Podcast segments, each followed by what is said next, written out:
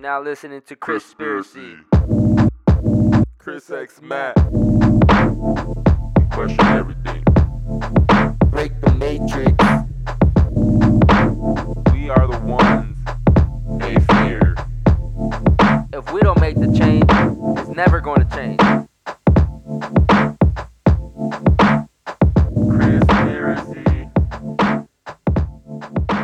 Yo, yo, yo, what's up, my people? Welcome to another episode of Conspiracy. I am your host, Chris X Matt. And I told you guys we're going to get spooky this month. It's my birthday month. Um, so I have guests lined up all week for you guys. I started off last week with uh, episode 13 with Maya. We talked about demons, talked about the occult. We talked about, you know, just dark energies and politics and COVID, and we tied it all in together. And um, yeah, this month is really, you know, it's getting crazy. It's getting, um, it's getting spooky in a, in a way. And uh, the closer we get to election, is is gonna get more interesting. I believe so. And man, I don't know about going back to normal. I don't know about any of that. You know, maybe who knows. Um, but this episode, this episode today, I have another guest lined up for you guys, and we're still gonna stay in the in the realm of spookiness because all this food that we consume, all this candy, you know, Halloween's coming up, and people are eating candy, all this sugar, all this, all this craziness that we're putting into our bodies that's not good for our bodies. Um, and it's on purpose too. You know, these these is promoted on a mainstream level on purpose, and I want to scare you guys in a certain way and let you guys know what's in a lot of these foods. I want you, I want you guys to uh, be aware or just be cautious of detoxing your body. Be cautious of what you're putting into your body. Be cautious of you know just a lot of things. You know, a lot of people get brainwashed. They start eating. They start uh, taking protein shakes that aren't the best for you. They start taking supplements that aren't the best for you, and it's all just a money grab. So today on Conspiracy, I found a guest that I came across on the Tinfoil Hat podcast, and this guest actually um, was the reason that I changed my water um, because I had already known about uh, you know Kangen water for a good year, and when I listened to that episode, it was just confirmation that I had to make the switch. Um, because I knew although the water that I was drinking was not right, I knew that it was it was just, water shouldn't have ingredients, guys. So if you have a water bottle that has ingredients in it, you're not drinking real water. It's in plastic too, so it's not the best. Um, so I was aware of that for a long time, and I felt guilty just drinking any other type of water. And I had friends that would, you know, that had Kangen m- machines, and I would go get water from them. But ultimately, I knew that I had to make that investment. So when I heard um, this guest on Tinfoil Hat, it really was confirmation for me. Like, okay, I, it's a sign. I took it as a sign. Like, I have to, I have to invest into this. And coincidentally, well, I don't believe in coincidences, but the universe just so happened that that same day, my the person that I was in talks to about getting um, a, a, a machine, he actually did my podcast last season, and I had him on there, and um, he hit me up because he wanted the video for his for his episode, and um, I just took that even as more confirmation to go and invest into this into this machine because the fact that I listened to this podcast that same day, and then later on in the day, you know, I have this guy hitting me up for his episode based around this water, and I just felt like I had him on the phone. And I'm like, "Yo, bro, I'm ready. Let's get let's do it." And within a week, I had my machine, and a lot of people can't fathom the fact that changing your water can change your life, and it really could. And I've, I've you know, I've, I can't go back to like regular water. If I have the option to, to have my machine and, and, you know, as long as I can have this Kangen water, then I'm not going back to other water. And, um, so it's been amazing since, since that, since I've heard this, that guest on the Tinfoil Hat podcast. So today on Conspiracy, I have the health hero, Tim James himself from My Free Chemical Body. How you doing today, Tim? Hey Chris, I'm doing fantastic, brother. Thanks Thank- for having me on. Thank you so much for agreeing. I was I was surprised that it was so easy to get you on. I was just like, nah, because I know I, look at people, I look at guests on on certain podcasts like nor, notoriety. So I'm like, okay, this guy is, you know, he's up there kind of. So I was surprised. I, I appreciate you agreeing to come on my show and just, you know, spreading the knowledge. Yeah, you know what? I'm I really like your audience too. Your audience base. You know, you said there's a lot of people in their 20s and stuff like that, and I, I I'm like I have all this information I've gathered in my life now that I'm 47, and you know I've went through the whole shit show with my health and almost lost it and brought it back. And today, what I'd really like to do is just you know share all the stuff that I've learned so that everybody listening doesn't have to go through the same crap that I went through, or if they're already in the middle of it, how to get out of it. or even just getting to the point of getting ill. You know, like I want people to avoid just that, like avoid going to diabetes, cancer, you know, blood pressure. Let's avoid all that if we can. And I feel like people Absolutely my age, they don't. Maybe I know they don't care because we've been we've been conditioned to not care. But I feel like even when when someone like me is presenting certain information to them, um, it's just they don't. It doesn't do anything. So I've gotten to a point where it's like, let me just be the example. Let me just do me, and eventually it's working. You know, some people gravitate towards it and they ask like, okay, what are you doing? What's up? And I think that's the way to go. I'm not really like a salesperson type of you know individual. Mhm. Yeah. So what you do is you just you're kind of like me. You you find something that benefits your life, and you just kind of feel like a moral obligation to share it with others. And if somebody wants to listen, great. If they don't, they're just not ready yet. Yes. Um, so where does your story start, Tim? Well, I grew up over in uh, Eastern Oregon on a cattle and hay farm. Um, I hunted and fished a lot. um, me and my buddy Sean, um, our motto was, "If it flies, it dies. It's brown, it's down." I mean, we were just we were just shooting and killing everything, and uh, you know that's what how we grew up. You know, and we had you know between me and the neighbors, we had chickens and cows and ducks and and geese and, and rabbits and dogs and cats and pigs and goats. I mean, we had it all between the two farms. So I grew up in that lifestyle and it was a lot of fun. And, uh, you know, um, I enjoyed myself. I, I pretty much grew up on the standard American diet, very heavy on meat, Mm. very heavy on meat. And it was a big part of my life. And I thought it was part of being a man um, to eat meat. And I thought you needed it for muscles. I mean, I literally, I mean, because that's the, you know, you're conditioned that way, you know Mhm. and had no clue.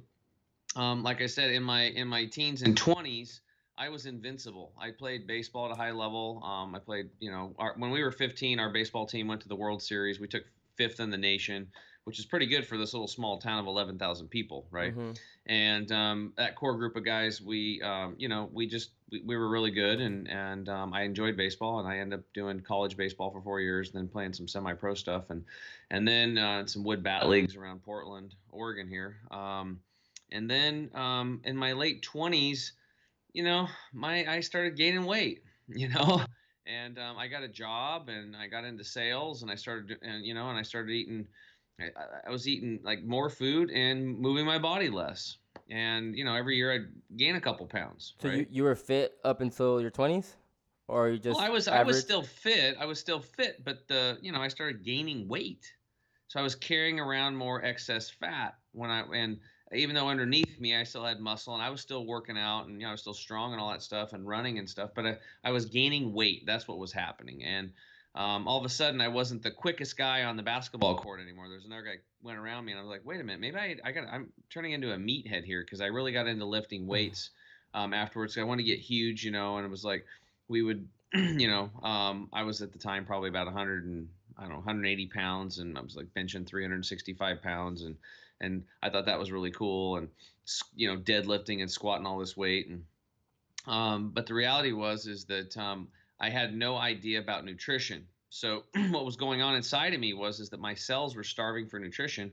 So I'd eat and I'd eat and I'd eat and I'd eat, but I would never satisfy that level of nutrition on a cellular level because it wasn't in the food. Because later on, I found out that 85% of the nutrients in our soil today are gone. They've been farmed out by these mega farms, and they don't know how to re remineralize the soil, whether using rock dust or planting cover crops and allowing you know alfalfa to grow roots down for 200 feet and pull the mi- minerals up and till it in. Or even the best would be permaculture, where they just leave the soil alone and, and plant within it to maintain that good soil bacteria and that mi- that microbiome that's in the soil, which you know is also in our gut. So anyway, so I I do that. I'm playing baseball, and then I, you know I, I got married, had some kids, got a house, and all of a sudden I got a mortgage and I got expenses and bills and and stress.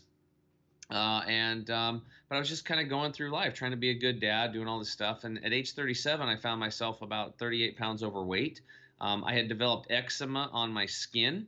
So that weight gain had led to more problems, right? The nutrient deficiencies had led to more problems, and there's more stuff that I'll tell you later. But um, and then so my elbows got worse and worse and worse, and then they would start cracking and bleeding, and they were bleeding on my shirts and people's couches. And then I had a huge uh, patch of eczema on my left knee. It was like massive and thick and painful. If I bumped a coffee table, it was like somebody stabbed me with an ice pick. Oh wow. Um, and then my gut wasn't working right. I was eating Tums and Rolaids. I had acid indigestion, like dude, 24 seven. I was pounding the. I had Tums and Rolaids stashed everywhere. I was like an alcoholic with that stuff. I mean, everywhere I could get, because you know I was always like, ugh, it just didn't feel good. And um, finally, it got to the point where I started bleeding rectally, and this went on for two years, and I didn't tell anybody. Um, um, I went to the doctor, and he said I should get Prilosec, but that sounded weird, so I didn't want to do it because Prilosec sounded like a you know like a monster movie or something or some alien. I don't know what it was. It just didn't sound right to me, so I just kept doing the Tums and Rolaids. I thought that was good. And uh, finally, on a on a trip, a family trip to uh, northern Peru, I uh, had to get basically life flighted to a hospital in Lima and get an organ removed, emergency surgery, and I, I ruined the entire trip um, for my family. And um, that's when I learned that my poor health didn't affect just me; it affected everybody else around me. Mm. And um, but I still didn't know what to do. So I come back home, and um, a little while later, one of the guys on my baseball team, Calais Mahoy, develops stomach cancer, dies at age 40, and leaves three little boys behind from ages six to 17. Now let me tell you.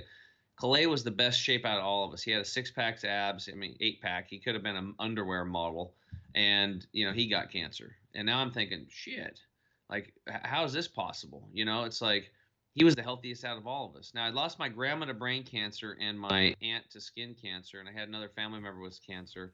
Um, even my little brother got some skin cancer at the time, and um, but anyway, um, after Calais died then a little while later, then one of my best friends, Charles, gets diagnosed with chronic lymphocytic leukemia. Well, this is supposedly this incurable blood cancer. And I'm just going, what the hell is going on here? Charles is 43, and you're not supposed to get cancer in your 40s. You're supposed to be old. You know, you, when you when you die of stuff, you're old, right? And well, this wasn't the case. And um, so I'm freaking out. He tells me this. He's like, "Hey, will you go with me to this institute in Florida? They're called the Hippocrates Health Institute, and they've been helping people heal themselves for like you know 61 years at the time. They're the oldest alternative health institute in the world. And I was like, yeah, man, whatever you need. But deep down inside, I knew he was pretty much toast because my experience was you get cancer and then you're done. You know, they do the chemos and the surgeries and radiations and stuff like that. But it never, I mean, it was very painful watching my grandma and my aunt and my um, um, and Calais go through this. Calais, by the way, died 80 pounds under his weight on hospice on morphine drips. So Mm. imagine this strong man with these, he's a father and he's got these young boys to raise, and all of a sudden he's just gone, just took his life. So that was hard on the whole baseball team and everything. And um, so I went to January 1st, 2011. I got in a plane, and uh, on the way to the Hippocrates Health Institute, Charles is like, "Hey, by the way, I just want to let you know when we get there, there's no meat, no dairy, no salt, no sugar. There's nothing cooked over 115 degrees, and no vinegar." And I'm sitting there going, "Uh, wh- what?" yeah, I'm trying to process all this, you know, because I'm like, "What?" You know, like, Yeah, yeah. what do you mean? You know, what do you mean there's no meat? That's like I'm like I, I kept four freezers full of meat, you know, chukars and pheasants and deer and elk, and we killed everything. And I'm thinking, uh, okay, your buddy's got cancer. They got to have something there. They probably have salads or something. So just put your put yourself aside, Tim, and just be here for your friend. But deep down, I was like freaked out. And if it wasn't for Charles, there's no way I would have set foot into that place because I thought it was stupid. So we go there. Day mm. one, they put us on fresh, purified water, which you were talking about earlier, pu- clean, purified water. And they put us on these wheatgrass shots and these fresh green juices that had cucumbers and celery in them. And also big, they grew these huge trays of sunflower and pea sprouts. They had this whole greenhouse. And we got like 40, 50 people a week coming into this place from all over the world with all kinds of illnesses, right? Mhm. And there was a lot of people there that were worse off than Charles. I mean, they had like stage four breast cancer, stage four colon cancer, glioblastomas, you know, the brain cancers and all that stuff, and Hashimoto's and Graves' disease and MS and Alzheimer's and dementia and colitis and Crohn's and you know all these gut issues. I mean, people had there's all kinds of problems people are dealing with out there, and they were all coming to that place, and um, it seemed like they're all getting better, but I kind of couldn't understand. I'm like, how could this little podunk place be helping people when they're trying to spend billions raising a cure for cancer? How could this possibly be possible? It it flipped my whole. Uh, but I was there and I saw it and I was talking to the people and I literally went around with a notepad and I'm like trying to like you know debunk this place. But all I kept getting back was, yeah, I healed three years ago at this place, and I brought a friend back, or I'm just coming back to hang out. And 80% of the guests returned. So our story was this: I I get there, and on day one, my acid indigestion and my reflux was gone. I never experienced it again. Since then, it's, this has been you know 10 years. Um, coming up on this January, and um, within a few days, though, I was getting night sweats. I was getting irritable. Um, I had a metallic taste on my tongue coming out tongue because all these heavy metals from the fish that I was eating and the stuff you breathe in the air and stuff accumulate in the body. It's called bioaccumulation. I had no idea of this stuff. So they, they say you go through what's called a healing crisis. Now, some people had it worse than me. Some people had rashes breaking out all over their arms, their face. Um, people had parasites coming out of them. 50% of people, uh, when you're going to the bathroom, when they were doing enemas and stuff, because they taught you how to do enemas and they had you doing colonics, um, uh, you know, tapeworms coming out, hookworms, pinworms. Some people's stools were looking, they were covered in white, fuzzy stuff. Those were like these little pinworms or whatever coming out. Um, I saw parasites crawling out of people's pores. I saw a parasite crawl out of a lady's eye. What? And why is that? I mean, why? What is going? What the hell is going on? Well, the standard American diet and stress create a very acidic environment in your body, and they also create a very low oxygen environment. Okay. Now, harmful organisms and these harmful pathogens like viruses and bacteria and mold and yeast, like Candida albicans, and and fungus and mutagens, cancer, and parasites, they love low oxygen, they love high acid. So what we did by going there is we changed our environment internally. They put us in all these fresh, real living raw foods, fresh water, fresh sprouts, fresh all this stuff, high alkaline, high oxygen.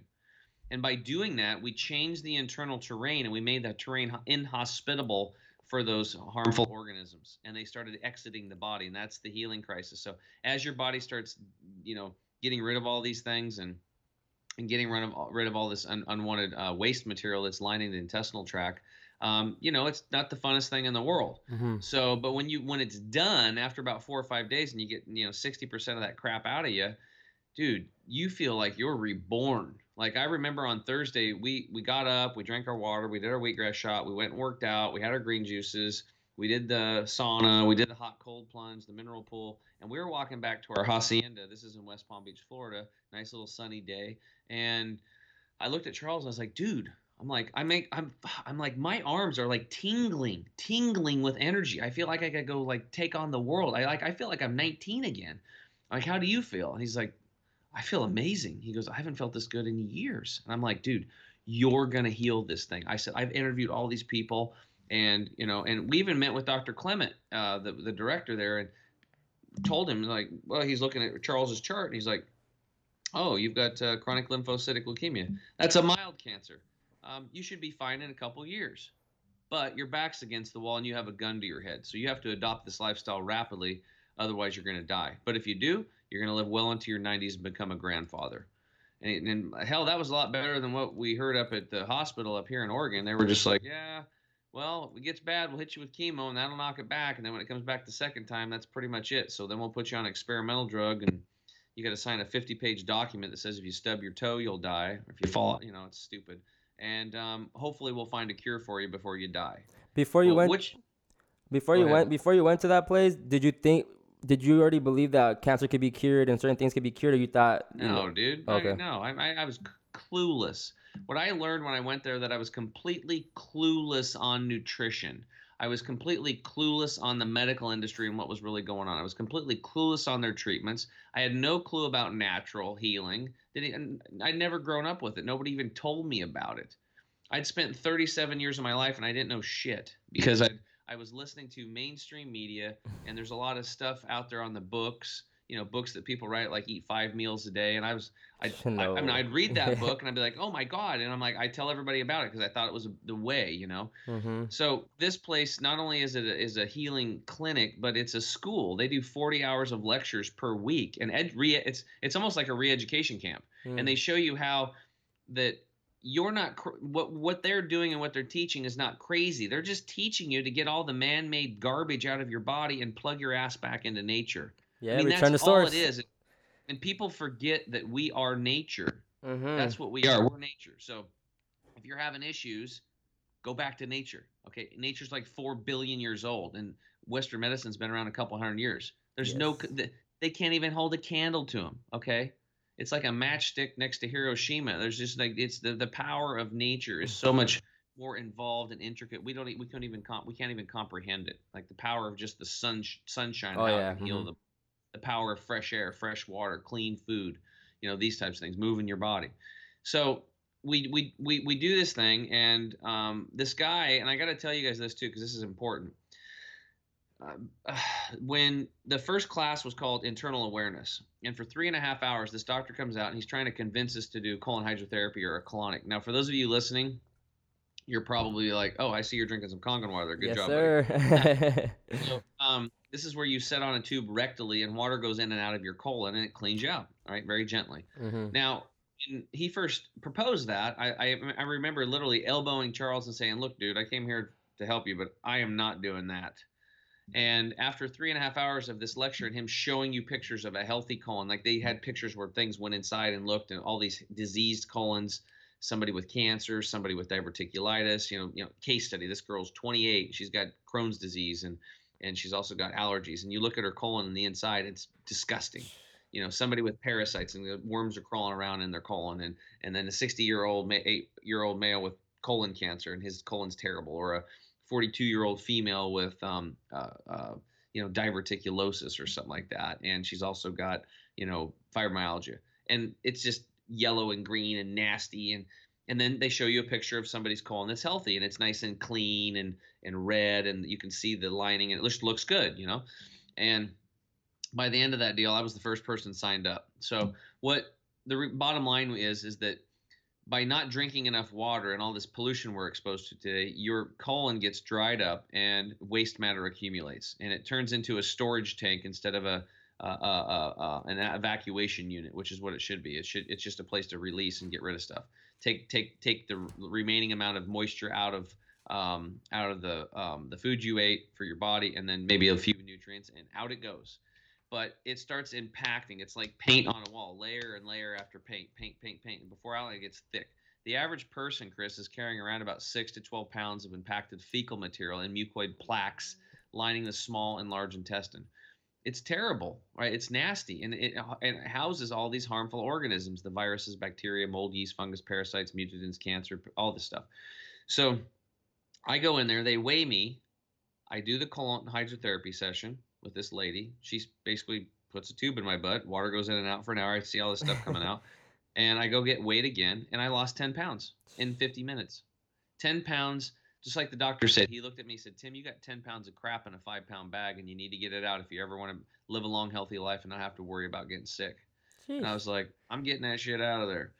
so I've done multiple colon hydrotherapy sessions since then, and I always teach people always get two of them back to back. Get one on day one and one on day two, because after you clean the colon out the first day, the liver and the gallbladder are going to recognize that it's clean and they're going to be like, woohoo, let's get rid of some toxins. And they will flush and dump toxins. Those toxins will go down into um, your colon and sit there. And um, you have this thing called the hepatic vein, and they'll go. The toxins can go back up the hepatic vein and back into the liver and recirculate. So that's where people get these like you know healing crisis or detox symptoms where they don't feel good because the body's getting rid of stuff and it's still recirculating so that's why it's important to go in day two sweep it out again and you'll you'll cut your detox symptoms in about half. It's a very smart thing to do. Now if you have other issues talk to your colon hydrotherapist. Maybe you need three or four or five or ten sessions but you know at least two back to back on day one and day two. And um, that's that's what we've seen that's worked really well. And again i'm not a doctor don't claim to be. I'm just a redneck farmer that um, had a lot of health issues, and I learned how to heal myself, and and I've turned it into a lifestyle, and I've, I've and a business, and I've been able to walk away from being a financial advisor to do this to do this work. Amazing. Earlier you said when you when you when you went to the um to the healing center, and then they told you the I mean was it the funeral you said where there wasn't gonna be no meat no no salt, no sugar, no dairy yeah, products. at the institute. It's crazy. You said that you're like, what? No meat, and it's crazy because people really believe that if you don't eat meat, you can't eat nothing. And it's like it, it, I don't like when they when they find out I don't eat meat. Well, what do you eat then? Uh, everything else. There's so Yeah. much other stuff to eat. So much other plant based, you know, options. Or not even. Yeah, so let, let, let me just explain some things about nutrition that I, I had no clue about this stuff back then. So the reality is is that, that, that the closer your food source is to the sun, you're healthier you're going to be. So what does that mean? Well, in the Serengeti, what happens? The rains come out, the sun comes out, and then all the fresh tinder comes. Then all these animals come in. I had the same question to Dr. Clement. I'm like, how the hell am I going to get muscle on my body for if I don't eat meat? And I'm I'm serious. I'm freaked out here. And he said he just he sits back and he's like, oh, he's like laughing. He's probably heard that question like a bazillion times. You know, I could tell. He's like, well, he goes, Tim, you know, you probably want to have about 100, 165 pounds of lean muscle on your body based on your size. He goes, um, he goes, well, well, what about this? He's like, what about a hippopotamus? What about a rhino? Gorilla. What about an elephant? What about a zebra? He starts naming all these big creatures. What about a gorilla? He goes, some of the biggest creatures on earth, they have tons of muscle. And what are they eating? He said they're eating plants. He said the closer your food source is to the sun, the, the healthier you're going to be. And that's where all the protein is.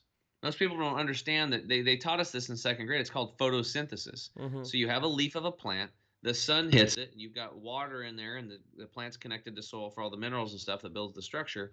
And inside that plant, that photosynthesis takes place. That's where the proteins are manufactured. That's where the fatty acids are manufactured. It's all in the plant.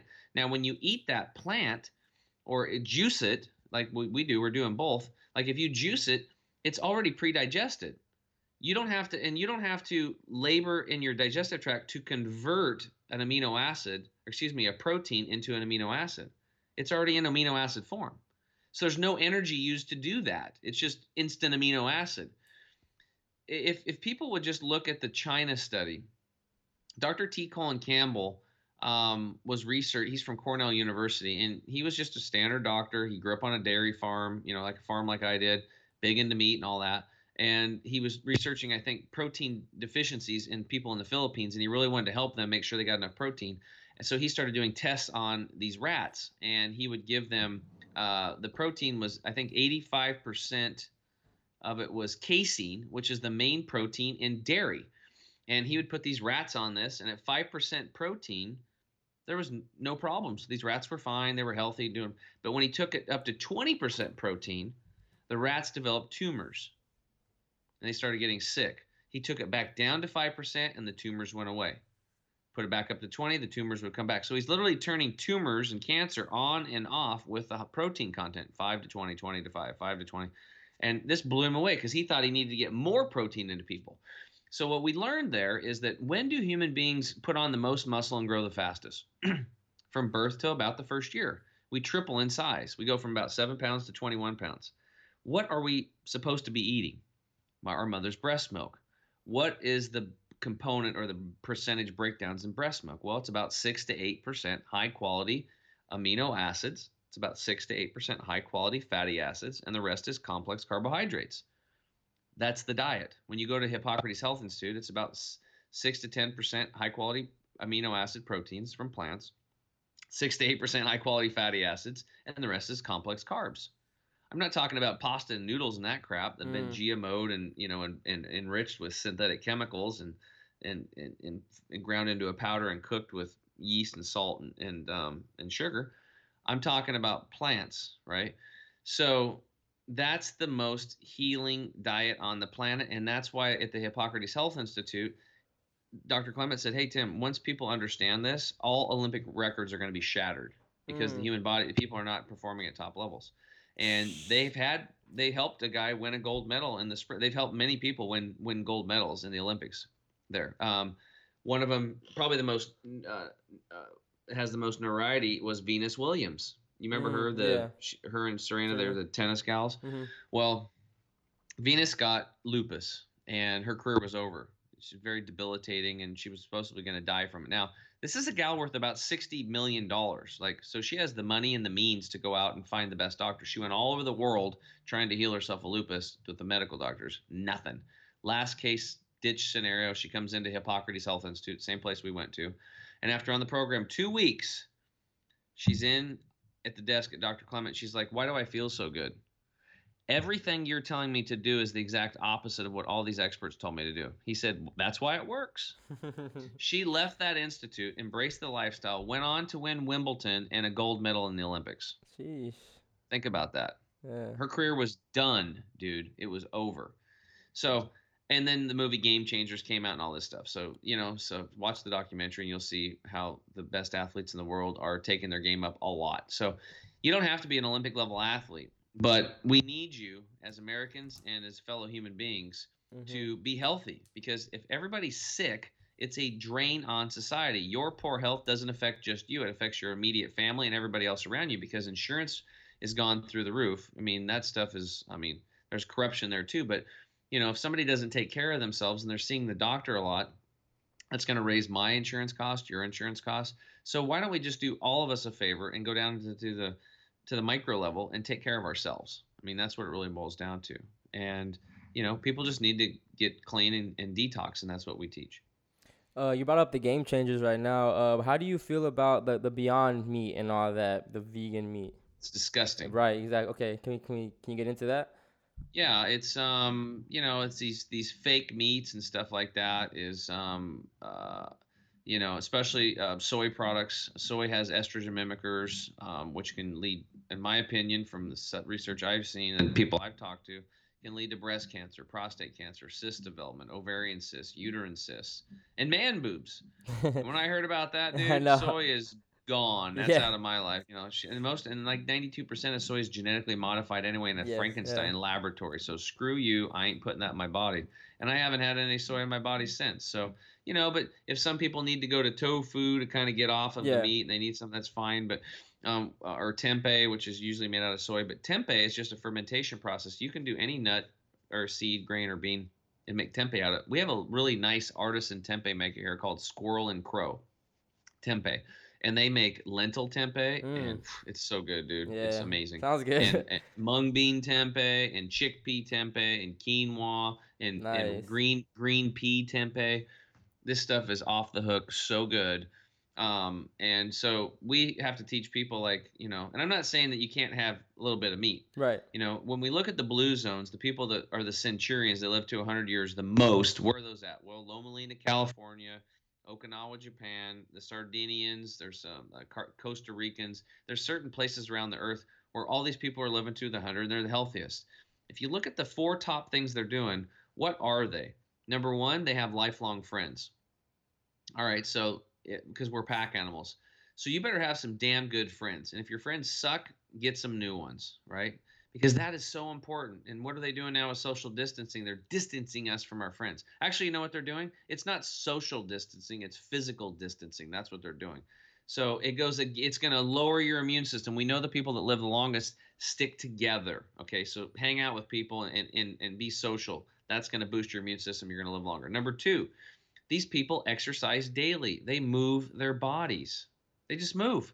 They go on walks. The people over in, uh, um, uh, in Europe, uh, they they they're going up and down hills all the time with their grapes and stuff. They go get fresh food every day. You know, their dogs and cats live like 20 years old because they're mm-hmm. eating fresh food over there. I mean, it's just the the clues are everywhere.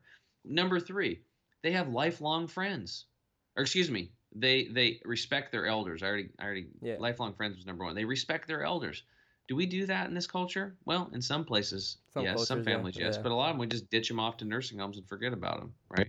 Yep. And that's important. Those elders, the reason why their minds are shut is because they're not being able to tell their stories. And it's really important for the kids and grandkids to bond and hear these stories from grandma and grandpa.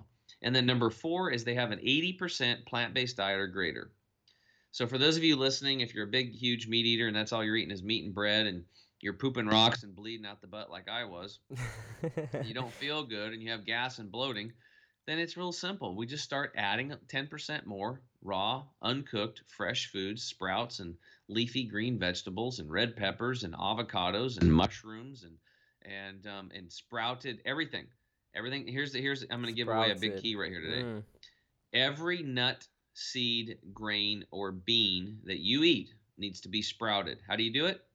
Soak it in water first. When you soak a nut, seed, grain, or bean in water, it is technically now sprouted. Now you only have to soak a nut, seed, grain, or bean one time, and then after that, then you can you know cook it or rinse it a couple times a day for a while and sprout it and um, like we do with lentils and fun, fenugreek and and what what, is, what does that do? What does sprouting it do? What's the difference if you don't? Well it's it's kind of a big deal. Um, every nut seed or grain or bean has a natural insecticide or protectant that's a, uh, an inherent poison in it to protect it from the last bug eating it because it wants to survive just like you and me. It wants to continue on. Okay. So when you soak it in water it releases that. It's gone so, and you also get rid of uh, lectins. You probably heard about that. Uh, lectins can eat away at the intestinal lining. Um, there's also saponins. They're good ones and bad ones. In the case of quinoa, they have bad saponins. They'll actually eat your intestinal lining. But rinse it. All you have to do with that is just rinse them off with water and they're gone. But even better, soak it for four to six hours, right? Or overnight. Um, so that's number one. You release that stuff. You you increase the digestibility on average about it comes eightfold, eight times more digestible. How many people have digestive issues today? Over eighty percent of the co- people we're coaching do. Um, so it becomes it's the poisons are gone, and more digestible. And here's the cool thing: guess how much the nutrition goes up as a percentile? Mm, like 80, 50. A hundred to eight hundred percent. Wow. So think about that. Yeah. It's a big freaking deal. If you had a nut butters are a perfect example. If you have roasted almond butter, that would be the worst because it's cooked and you've you've you've you've turned the fat in the butter and you've turned it into what's called a lipid peroxide. It's a known carcinogen. Go Mm. Google that. Lipid peroxide. Anytime you heat oil over 170 degrees or so, lip, lipid peroxide causes cancer. It's in almost all the peanut butter. I mean, I grew up on peanut butter, dude. Roasted peanut butter. It's delicious, right? So now you spend more money. You become woke, and you're like, okay, I'm gonna get this raw almond butter. And it's like 22 bucks for 16 ounces. You're like, ah, it's cashew butter expensive. Right. Now, here's the deal. It ain't cooked, so there's no lipid peroxides, but it was still in its dormant state when they ground it up. So it still has those little bits of inherent poisons. It's hard to digest, and the nutrition is really not that great. Okay, but but it's pretty good. I mean, it's it's pretty good compared to other ones. Now you go to the next one, sprouted almond butter. Dude, you would have to eat a hundred jar, 16 ounce jars of the raw almond butter to get the nutrition out of one jar of the sprouted. So even if it costs $25 or $30 for 16 ounces, where's the better value? It's in the, The- the yeah, sprouted jar, yeah. right? And it's it's a no-brainer. And so but people just have to understand this. Like that's how I put weight on people that want to b- build weight. We do sprouted nut butters, and we have them put it on celery, or we have them uh, uh, put it on green apple, or we have them mix it in a blender with a little bit of water for five seconds, and it turns into sprouted almond milk with no crap in it, no pasteurization. It's still it's like living milk. And then we have them put a scoop of our green 85 juice formula in there to replace the nutrient all the nutrients. Shake it up. That's it. There's a complete meal replacer. We have people putting on a pound, sometimes two pounds of muscle a week. It's insane because it's not the proteins that are building the muscle so much, and there is protein in those in those in those sprouted almonds, which is already in amino acid form. hmm But it's the fats. It's the high quality fats combined with uh, weight resistance exercise and good sleep. That's how you build muscle. Mm. Mm.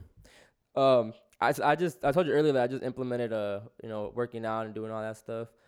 Um, I personally am not trying to get like bulk. I'm not. I don't want to get bulk up. Um, I just want to tighten everything up. But I do know that I'm gonna be burning more calories. So what would you kind of like suggest to for like the soreness or just to have more energy if I don't want to you know do the their dietary plans and, and stuff like that. Well, you, you asked three questions there. So one, if you wanted to like, you know, not get bulky, but you know, feel good and solid and have muscle, like I just said, that the, the, green, our green powder with sprouted, like almond butter or sprouted. If you're allergic to almonds, you can go to. Sometimes people that are sp- allergic to nuts, they're not allergic to sprouted nuts, so they have to try it. And if you're gonna do it, don't eat a whole bunch and find Right. out. Take a little teeny tiny bit and see if it affects you. Right. If you get any itching or swelling or rashes, then you know that it was uh, you had an allergic reaction to it and stay away. But you can, but they also have sprouted walnut butter and they have sprouted cashew butter, sprouted macadamia nut butter. Um, when people are in my group coaching, we have uh, links to different companies like this that we've we've been using for years, and then they have full access to basically my lifestyle, and it makes it really easy for them. They know go here for this, go there for that, go here for that, and I'm always on the hunt looking for new companies and um, for all kinds of stuff. So the other question you said was about recovery. Um, the nutrients in Green 85 will help with recovery um, because it's it's it, it's giving your body the building blocks to what it needs. But as far as inflammation goes, um, it's very alkalizing. Both of those substances, the sprouted milks and that is alkalizing. But um, also just drinking, you know, n- water is the number one, uh, absolutely the number one thing to reduce inflammation. Um, we have a product right now called Recovery Power, and um, we actually have a sale on it right now. I don't know if people, when they're listening to this, if we still even have it or not, but it's uh, it, it, it has um, something in it called magnesium orotate, and it helps to um, reduce the lactic acid in the body quite a bit. So when I take that, it reduces my my my soreness and my inflammation by about fifty percent. The other Mm. thing we recommend is a grounding pad or a grounding mat or grounding sheets um, when you sleep. and that will increase blood flow and um, reduce inflammation and speed up the healing process. Nice, nice. Yeah, you said water is the most important. Spe- specifically the water that we drink. Is too much of it bad?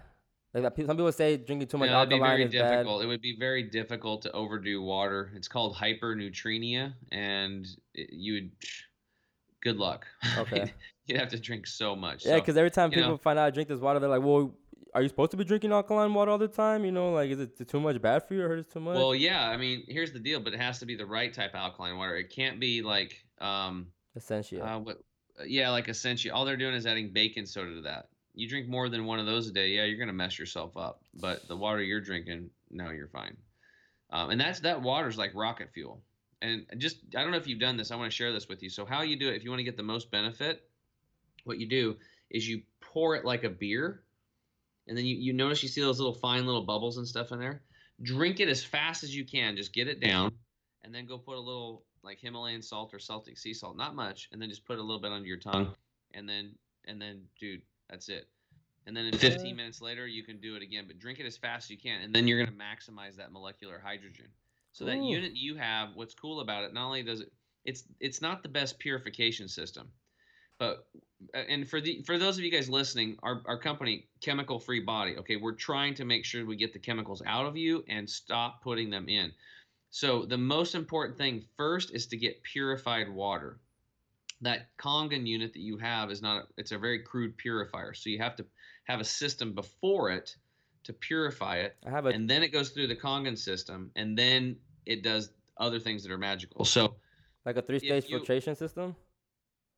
Yeah, I, I prefer triple purification, but there's also that company Hydrovive that you can get it from. Talk to D- Danusha about it. Um, did you get yours through Danusha?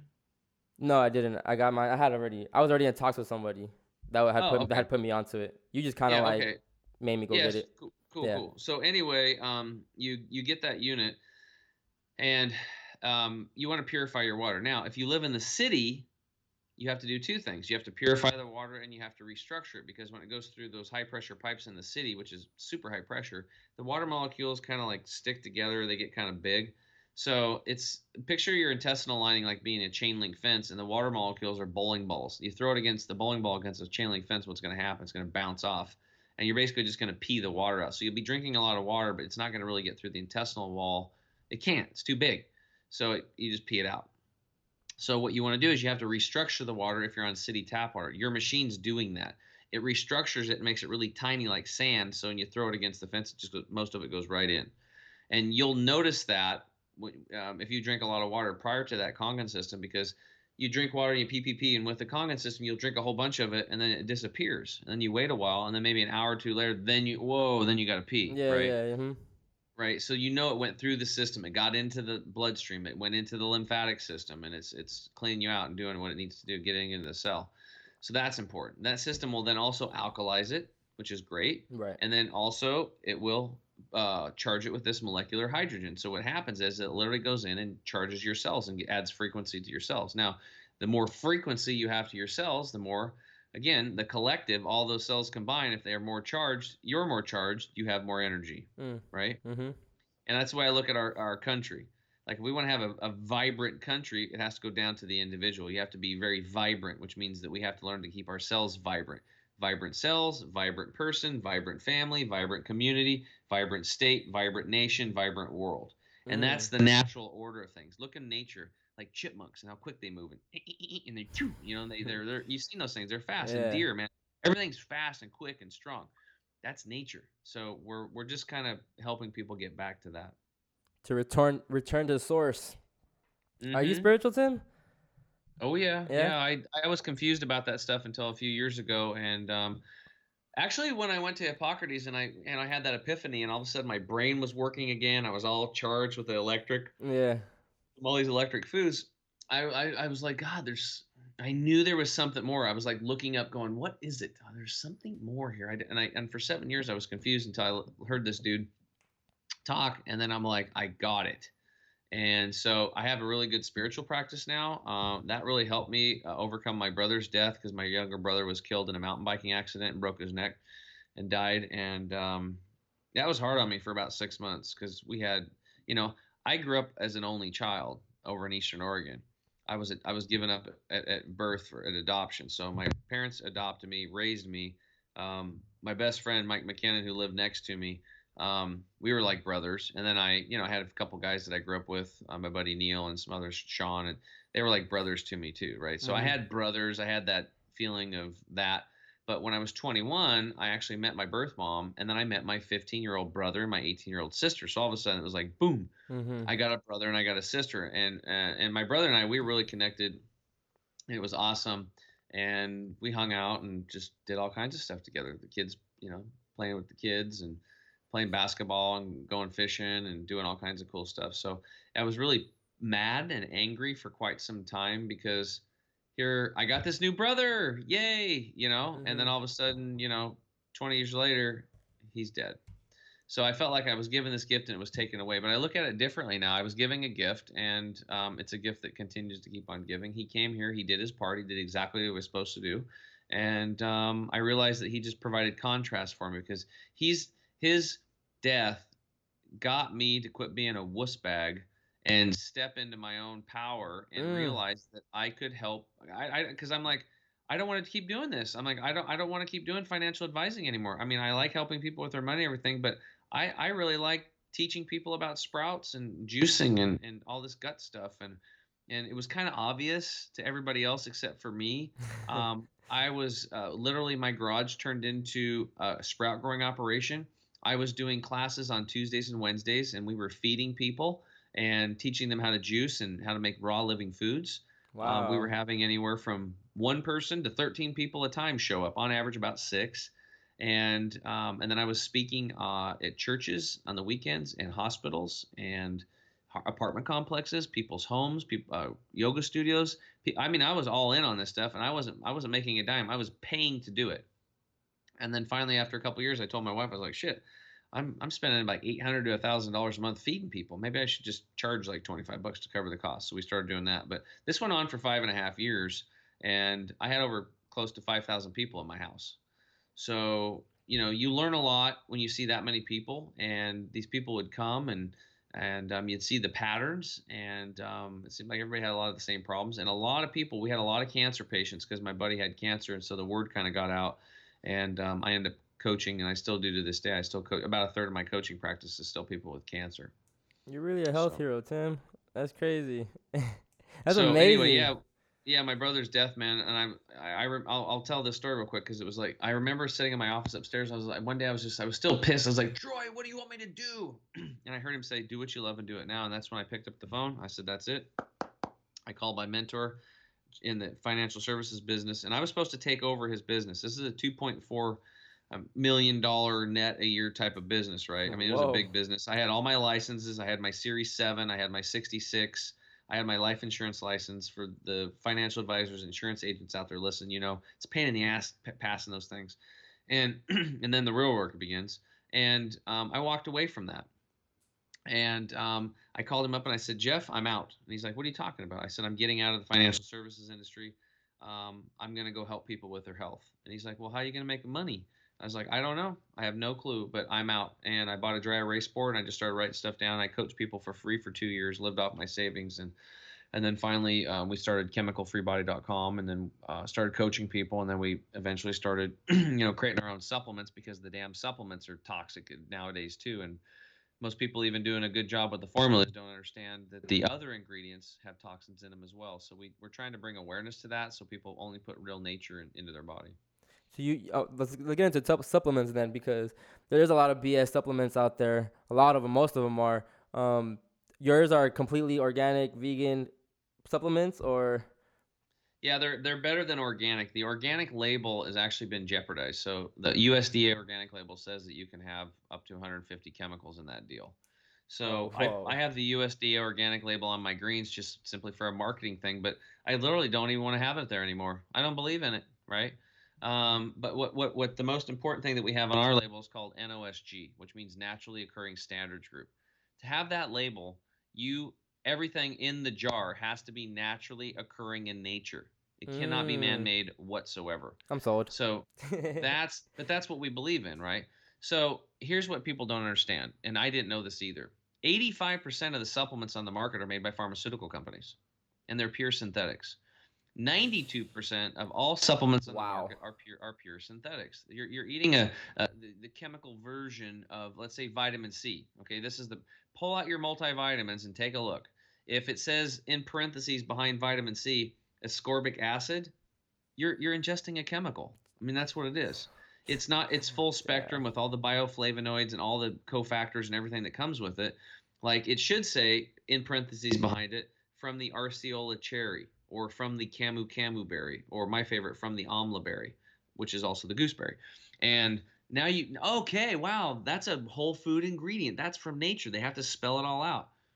But unfortunately, only besides 8% of them being whole food, um, you have to be careful because some of them will do splits where it'll be some ascorbic acid and some amla berry, right? Mhm. Or even worse, you'll see the ones they have a really good formula. It's all natural, but then you go to the other ingredients and you look in there and you'll see things like magnesium stearate, silicon dioxide, dicalcium phosphate, silicas.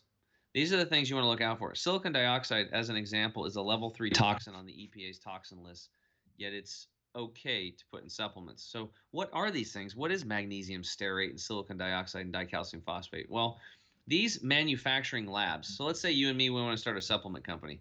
We, we get doc like a, my formulator, Dr. Scott Treadway. He's awesome. He's been at it for 37 years. He believes in what we believe, and he makes us this awesome formula, and we send it off to a, a manufacturing lab to make it. Those manufacturing labs use artificial excipients, um, uh, binders, fillers, flow agents. They're called. That's magnesium stearate, silicon dioxide, dicalcium phosphate. They improve the mixing process of raw materials, so they're good for business. They help powder products stay mixed evenly once added to liquids. It's good for business. They help speed up the production of encapsulation machines and avoid caking. That's good for business. Um, customers also prefer full capsule. When you do a synthetic, it ain't going to fill up a capsule. It's tiny. It's small. It's it's you, they've removed all the natural stuff, right? So um, they fill it up with a bunch of stuff, crap, and um, they're cheaper than naturally occurring sources. And most people aren't even aware that they're not healthy. So magnesium Wow, stearate, just as an example, is a it's a lubricant that will allow compression of the ingredients for tablets, and it also works for a flow agent, mixing the capsules uh, well so that um, uh, it, it uh, allows compression from each side of the capsule to prevent air pockets. So, uh, it, worst case scenario, it, co- it could come from a bad animal source. It could come from beef tallow, which means the marrow of the bone, a byproduct of the meat and dairy industry. It might be a G- GMO. It could be loaded with chemicals, antibiotics, mad cow disease, um, um, hormones, and then they mix it with magnesium, right? Just as an example. Who knows this stuff? hardly anybody knows this stuff. There's no awareness on it. There's really nobody talking about it. It's to me, it's it's the way I look at it. It's like let's say you have a really good brownie recipe and you you have the award-winning brownie recipe, but you take a little bit of cat poop and you put it in there and mix it up. And would you would you eat that? Most people would. I wouldn't. But most people would, Yeah, right? Like, I'm would. not eating that cat poop in the brownie. Um, yeah, I'll pass, right? But people will do it with things that are worse than cat poop. I mean, way worse. These things are terrible. So if you're going to be supplementing today, you have to make sure that all of the ingredients naturally occur in nature and also the other ingredients. Read your labels. Yep. It's very important. See, I'm not all the way there yet as far as going to the like actual like I still go organic based, um, but I do read my labels. But I, I just read them more so for like no no egg, no dairy, no meat, none of that. Um, I haven't gotten to you know your level yet because I it's all a process you know to get to there. But you definitely read your labels and the ingredients and all that because it tells you in there. Because people just see uh fat free or they see low sugar or whatever and they believe it, you know. And it's, it's no, you have to read the ingredients. And the big words that you can't pronounce are usually not the good ingredients. Yeah, and I have a, a, a shopping guide. I pulled it up here just to kind of share because we're talking about foods. These are the if you can I read this? Mm. It's the 10 most toxic ingredients in food. So we made a list of what we think are the top 10. Ooh. Number 1 is natural flavors and artificial flavors. They're basically the same thing. They're both mostly chemicals in almost all cases. For 70 years natural flavors can be up to 90% chemical, only 10% by law has to be natural. Oh my god. So natural doesn't mean nothing on a label. Number two, coloring additives: red, dye number 40, blue dye number one, yellow dye number five, just to name a few, are all modern food dyes derived from petroleum. They're basically an unnatural dye and it's off limits. These things cause cancer. I did an expose on this years ago for the Easter egg dyes. It's bad. I mean, you're you're giving your kids cancer. Um, number three, nitrates and nitrites. These are a toxic preservative designed to give gray meat a red color so people will think it's fresh. What? It Oh, wrecks it, it wrecks the liver and the kidneys and causes a host of chronic diseases. So if without na- nitrates and nitrates, if you went into a, a, a, you know your local grocery store, I'd say probably 40% of the meat would be gray. You want to eat that? Nope, but you're going to eat it because it's got nitrates and nitrates in it. Number four, soy lecithin, very common emulsifier used in our food supply. It causes aller- allergic reactions and is 90% genetically modified and sprayed with chemicals. Again, there's a soy product. Stay away from those. Number five, bad oils. 90 plus percent of canola, which is rapeseed, canola oil, corn oil, and soy oil is genetically modified and sprayed with chemicals. Avoid at all costs. hold on. Grapeseed oil is canola oil? Rape seed, Oh, R A. P, Okay, okay. rape seed. They Okay. changed the name to canola because people don't like the word rape. Oh, okay, okay. Because canola is really bad. China, ancient Chinese text, even 10,000 years ago, the, the, the Chinese knew that uh, it said uh, that canola oil should only be used for machinery, never put into the human frame. Uh, so you want to always use cold pressed 100% organic oils in dark glass jars, um, and um, that's really important. Um, number six, xanthan gum. This is one of this is this little bugger right here is the reason I started my supplement company because uh, back in the day I used to do protein powders. We don't do any of that anymore because we don't need it because we discovered the sprouted nut butter with the green deal. But um, it's an emulsifier made from mutated corn syrup and it's fermented in bacteria. It's just nasty and you'll find it frequently used in our food. It's like a you shake something up and it keeps it from settling. It's like an emulsifier. Number seven, monosodium gl- uh, glutamate or MSG. Most people know about that. It's highly toxic to the brain, especially for developing uh, brain of a child. Also bad on the digestive tract, can cause Alzheimer's, dementia, ALS, or Lou Gehrig's disease, Parkinson's disease. Watch out for the other names they hide it under, such as natural flavoring, caseinate, vegetable extract, protein concentrate, soy isolate, and caramelized yeast. This is super bad stuff. Number eight, carrageenan, um, used as a thickening agent. It's high in sulfur and causes inflammation and destroys our good gut bacteria, thus weakening the immune system. Number nine, citric acid, used for enhancing flavor as a preservative in many foods. Made mostly of genetically modified corn and sugar beets. Um, bad for the digestive and respiratory system and causes heartburn, along with itchy eyes and skin. And number 10, um, you're supposed to hit the drums, Chris. Where's the drums?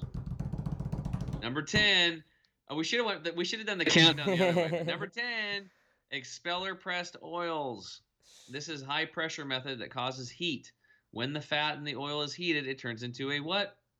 Lipid peroxide. We talked about that earlier. Yes, we A known carcinogen, cancer causer. Check your potato chip bags and be ready for a rude awakening. Avoid at all costs. Damn, we can't even eat chips. Well, you can, but you just Oh. have to get stuff with like coconut oil Okay, or yeah, yeah. avocado, oil, yeah, or- yeah, yeah. and make sure it's not expeller pressed, and then you're good. But a lot of them do. A lot of them have expeller. You, you're gonna get pissed. Your favorite chip, you're gonna go what? I mean, I, since I stopped, no, since I stopped eating uh, dairy, consuming dairy, I cut a lot of the chips out. I kind of just go like to the kettle based ones. But yeah, yeah, wait till you read the kettle I chips, know bro. you kind of I just. Uh, Oh, and I I'm pissed too because those kettle chips, man. Like, like I love the salt and pepper ones, the the ridges. I mean, I could, dude, I'll eat 12 bags of that shit. But you know what happens now if I eat some of that? Because I'm not perfect. I get acne. mm, Yeah, if I eat a bag of those kettle chips, I'll get acne for a couple days. My body Wow. will push that, have to be pushing that shit out. damn, because you're Yeah. you're fully like detox tonsil. Every anything that's out of your ordinary. yeah, for kinda- eight and a half years, I I I grew. I would say probably 80 to 90 percent of my food. I'd say it probably I'm more of like 70 percent now. Uh, uh, but um, yeah, I I was completely vegan, uh, plant based, hundred percent. I um, and I was really fanatical for the first two and a half years, but I've learned to meet people where they're at. And I don't tell people to change their diet at all anymore. We just what we focus on over here is getting people to um, get their digestive tract cleaned out, clean up their blood, and focus on our core four secrets, and then let get that foundation in place, and then let the chips fall where they may. So you're not opposed to the meat eating. No, no, and some people aren't emotionally ready to get off of meat. What about like And a I'll eat a little fed? bit from time to time. I mean, I here and there. Like if you you know, you went and caught a salmon and you smoked it yourself and said, "Hey Tim, I I, I caught this. I smoked it.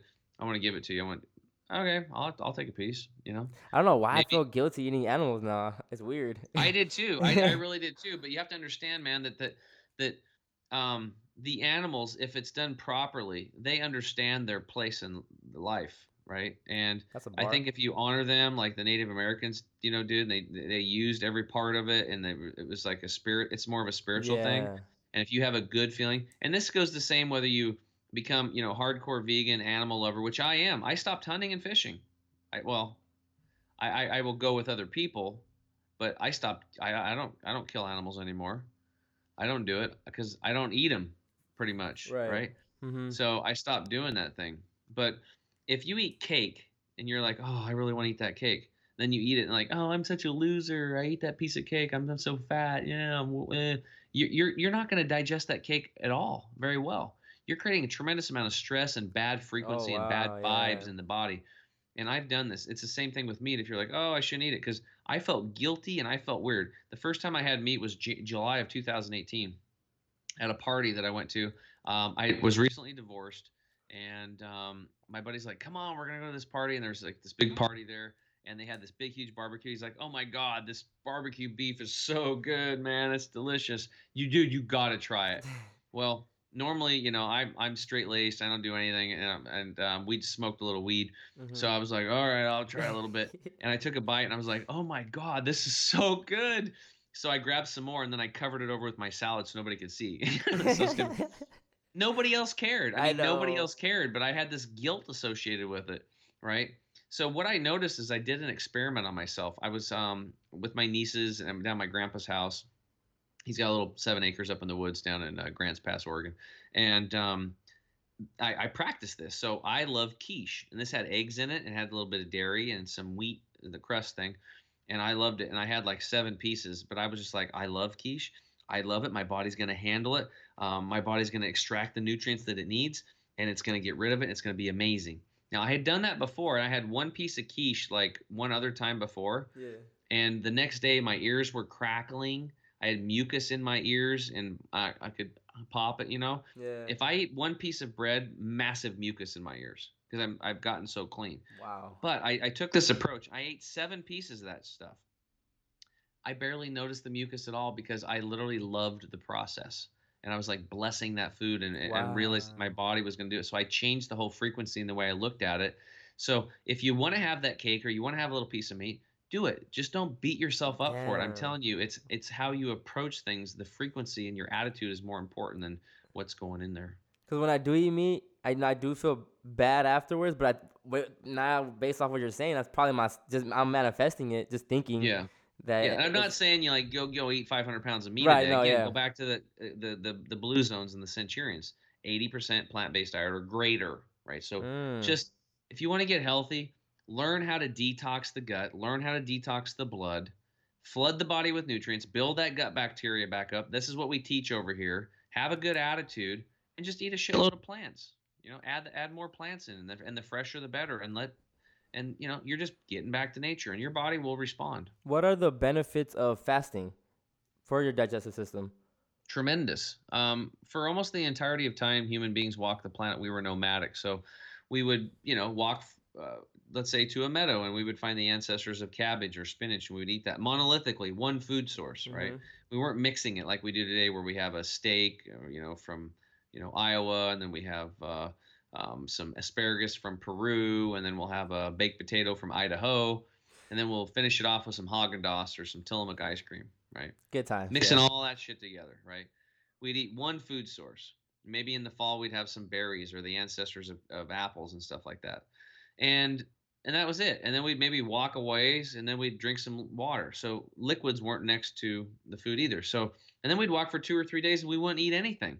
So what that's how we're genetically programmed. We're not programmed to eat breakfast, lunch, and dinner, breakfast, lunch, and dinner, breakfast, lunch, and dinner, breakfast, lunch, and dinner. That is industry that's been conditioning us since the turn of the century Thank because they you. want to sell you shit.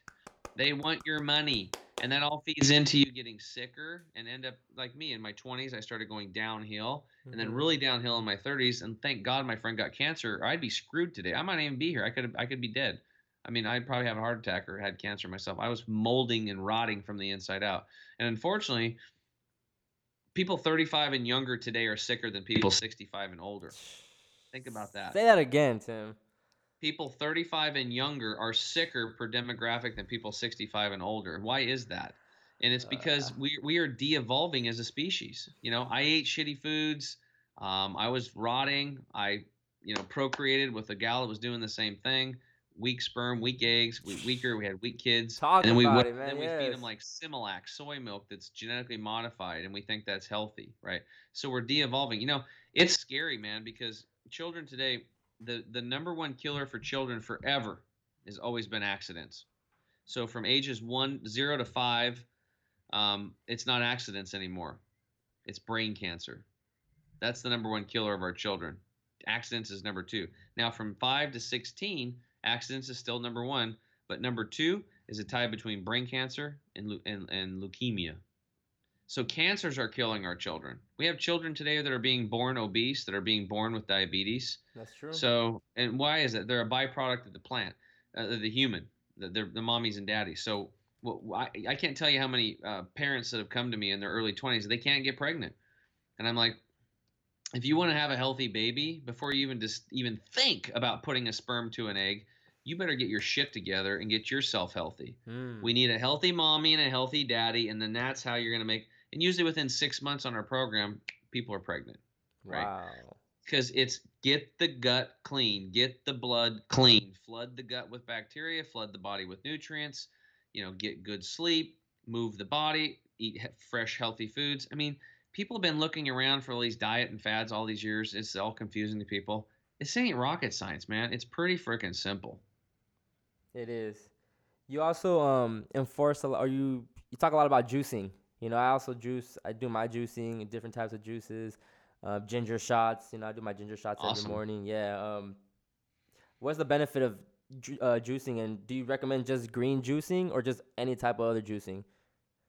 Well, I healed myself with green juice, and uh, I'd never done it before. Um, the first time I looked at a bottle of or a glass of green juice, I thought it was kind of weird. Um, I'm like drinking green juice, Mhm. and it depends on who makes it. You know, it's kind of like growing up. You don't think about it. You go to a restaurant, and maybe you try the roast beef, and you're like, "That thing sucked. I'm never getting that again." Then you come back and you get the the turkey sandwich, and that was really good. So when you go to that restaurant, you don't order roast beef, you order turkey. So it's the same thing with anything. Um, with green juice, you know, you want to learn how to make it right, and it ain't hard, and you want to get yourself a good juicer. So I literally healed myself with juicing. So for five and a half years, I made a fresh pressed juice every morning and every afternoon. Never failed, never missed, because that was the Hippocrates protocol, and I committed to my friend to doing it because he had cancer, and I said I'm going to do this with you, and I gave my word, and I followed through with it. Now, after a few years, I told him after he'd healed himself of cancer, which um, that's the best part of the story, um, and got to see his son graduate high school and go to college sun weekend on the um, college. Yeah. Um, I um, I told Charles, I'm like, if you don't keep doing this, I'm going to do it anyway. I feel great. So green juices are important um, because what you're doing is you're again you're getting a tremendous amount of nutrition into the body without with very little effort Energy, yeah. from the digestive tract. So all that energy that you would have done to process that food is rerouted to boost up your immune system and for your activities of daily living. That's how it works. So you're flooding the body with pre-digested nutrition. Now some people are going to be going, "Well, what about the fiber?" Well, we're not doing green juices for the fiber. We're doing it for a tremendous boost of nutrition without the burden of digestion. You're going to get your fiber from your heavier meals that you eat throughout the day. Wow. Wow, Tim, man. Yeah, cause I Yeah. do, I do, I do my my once a week. I actually do my born day fast. You know, I keep it more spiritual, so I fast the day I was born. I fast every Thursday. Um, That's awesome. That's really important. So you're what you're doing is you're allowing your digestive tract a chance to rest and a chance to clean itself out. And I'll bet you a million dollars that on Thursdays you have more energy, you have more mental clarity, and you're sharper. yes. Mm-hmm. Yeah. And I'm I'm getting to the point too, cause when I first started it, I would feel weak. I'm a stalker where I go to work at, and I would feel weak. Um, but I knew it was just because it was just in my head too. And now I'm gotten to the point where no one can tell I'm fasting. Yeah, yeah. In the beginning, it's tough. That's the, the beginning is always hardest for people because it's a blood sugar issue. Your body's trying to balance itself out. Mm. So, you know, another thing that we brought up about uh, juicing is I'm I'm very convincing on the juicing because I had a tremendous story and people that knew me, I, I was very plugged into the community over here, and like I said, I had thousands of people come to my house, and I'd make show them how to make juice, and we sold a lot of juicers where we or we've had for people. People bought a lot of juicers, but after one to three months, the juicers were back underneath the cupboard and they weren't using them anymore. Why? Because they said it was a pain in the ass to clean the juicer and the cost to get the vegetables and blah blah blah. And a lot of them definitely weren't doing sprouts like we were. So we were putting fresh sprouts into the juices, and that's where we're getting massive amounts of nutrition. So um, that's where I got Dr. Treadway involved, and we built that Green 85 juice formula. So for people that want to get started, all they do is wake up in the morning. We know you're busy because I went and interviewed 100 people. I'm like, why aren't you juicing? They said, honestly, it just takes too much time. Uh, it's too expensive, and I don't want to clean that damn juicer anymore. So with our Green 85 juice formula, you just wake up, water, scoop of it, shake it up, drink it, out the door you go. That's so, it. So you recommend a fresh pressed juice every time? Because I usually I juice for like two three days. Depends. What are you juicing? Well, when I, when I do a green juice or whatever, I make enough to like uh, cucumber and celery. Yeah, uh, so I keep it with like uh, kale, yeah, so, cucumber. Yeah.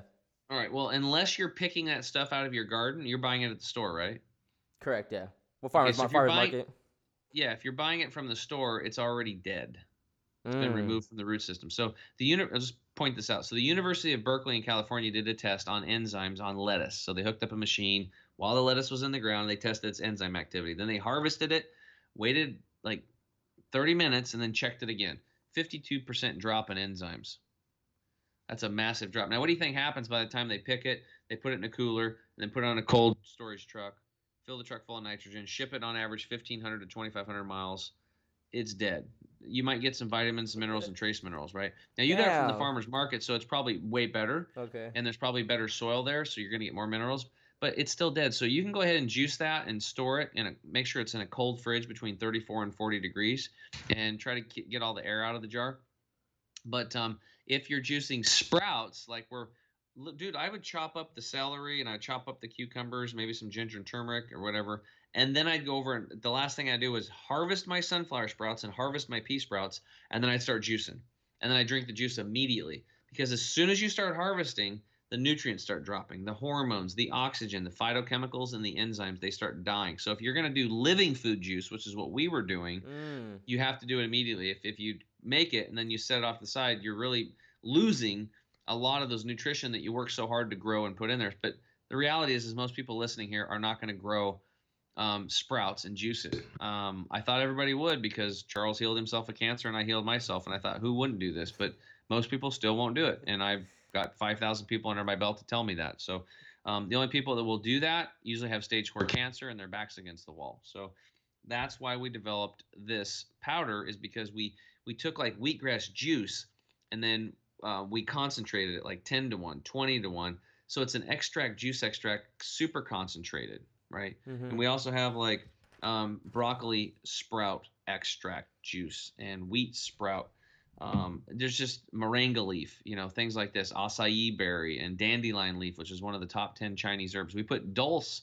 into our our uh, greens to put a tremendous amount of iodine in it because that's been farmed out of our soil today and it's really important for thyroid health. So it's a very well thought out formula and it's the best place to start because the habit is more important.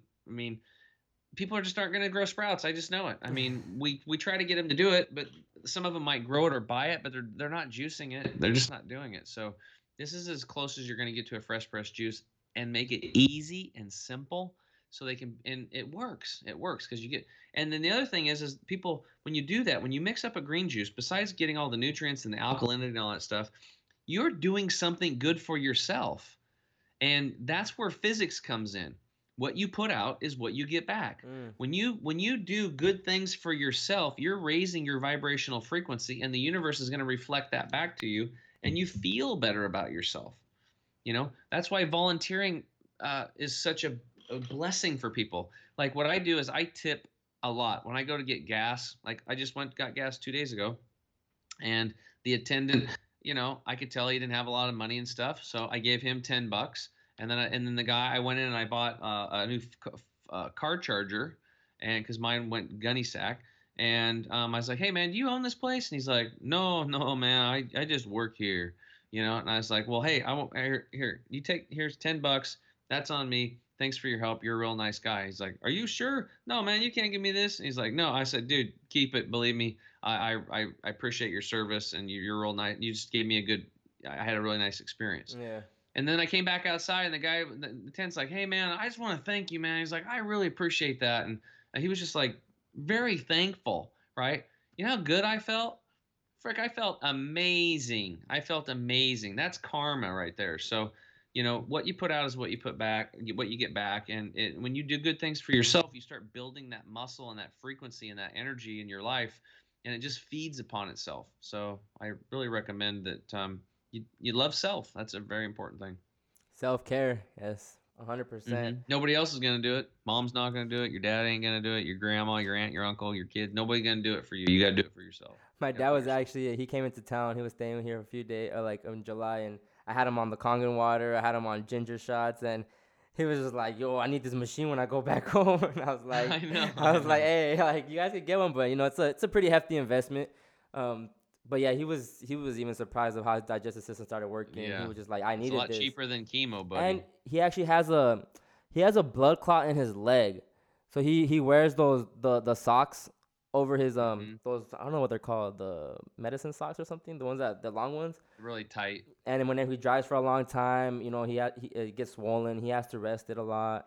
And he's on blood thinners, and I always tell him like, Dad, you gotta you gotta start caring about your health. You gotta start doing something different. And they don't have him eat leafy green vegetables because he's on the thinner. So, um, you know, if you want to, you should have him uh, go onto my website and click on the coaching tab and schedule a free 30 minute consult. And then um, I can do an intake form on him, contact my my my resources, my healthcare practitioners and stuff, and see if we can help him out. yeah, we have to. I want my I want my dad to meet my grand my grandkids. You know. Totally. yeah. Why wouldn't you? Yeah. And I'm only trying to you? procreate with someone that's also super healthy and cares about their health. That's right. I That's right. can't- And guess what? If you do that, if you if if you just focus on this one thing, and I'm I'm telling all you guys listening that this changed my life. I was always kind of confused on what to do with my life. This works. You know, you heard people say follow your passion, but a lot of people are like I don't know what the hell it is, like sh- or follow your dreams. Ah, my dreams have been stomped on. So here's what worked for me. Follow your highest excitement. What does that mean? Well, it means that whatever brings you the most excitement that you have the best ability to take action on. It doesn't have to be a big thing like a career thing, which it could be. It could be as simple as taking a walk with a friend, calling a friend on the phone, taking a drive, whatever. Whatever, when you leave this podcast today, look around and, and see what's the most exciting thing that you could do that you have the best ability to take action on, and then do that thing. And do that to your best ability until you can no longer take action on it, and then look around and find the next most exciting thing to do and do that. What I found out, Chris, is that that is the map for your life. When you follow your highest excitement to the best of your ability, to every moment of every day, the best you can, the universe will realign itself for you. The mm-hmm. right people and places and things will just synchronistically be right where they need to be, and you can't. It'll start blowing you away. You will be amazed, and and just try it out. Try this out for a day. Try it out for a week. Now, here's the here's the rub.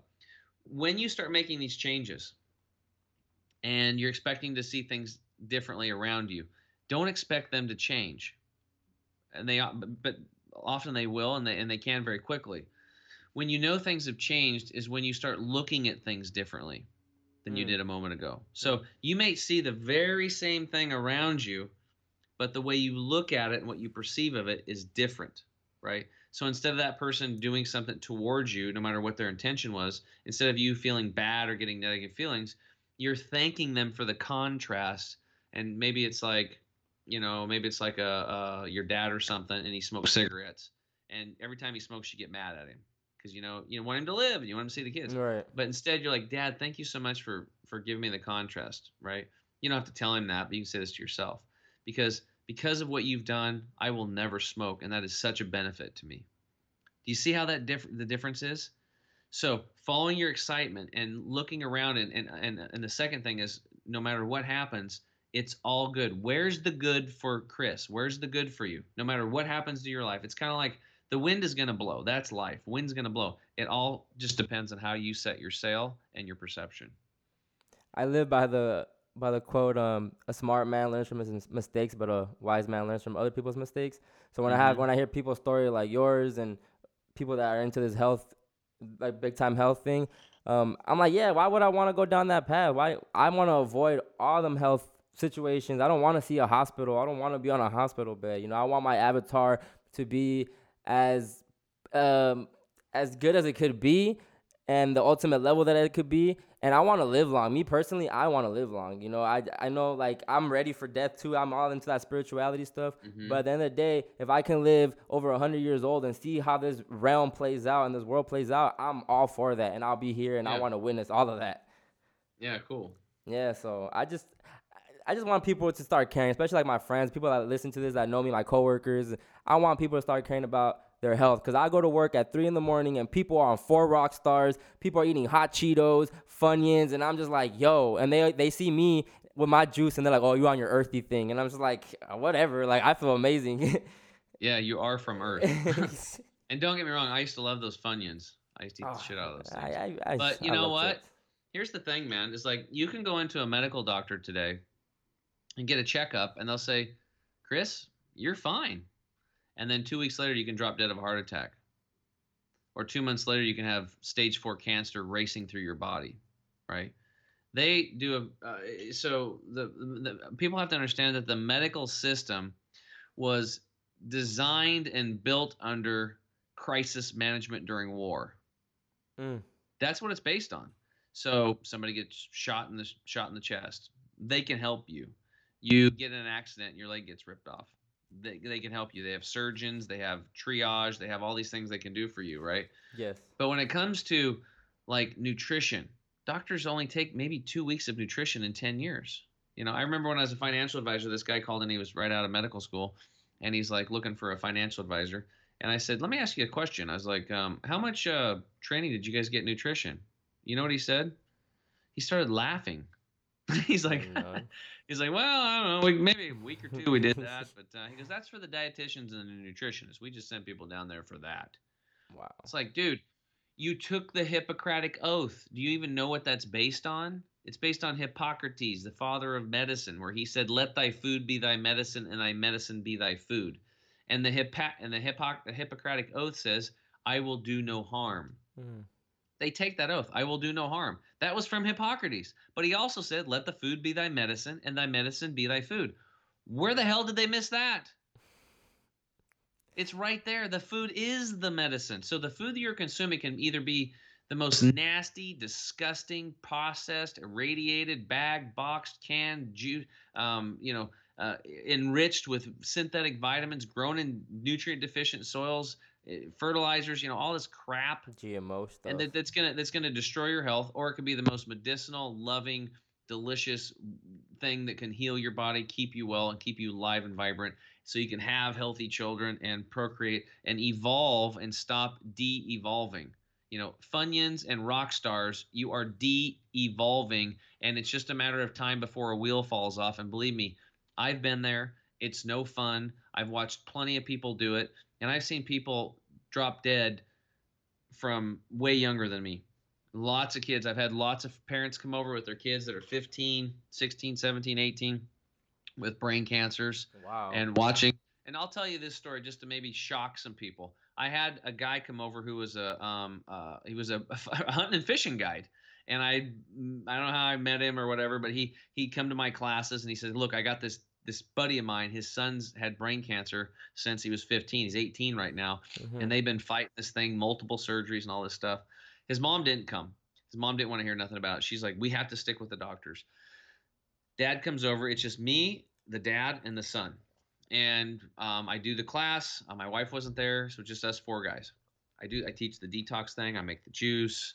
Um, I'm making dinner. We're sitting there talking. They're sitting around the island there at the kitchen, and um, Dad was quiet the whole night.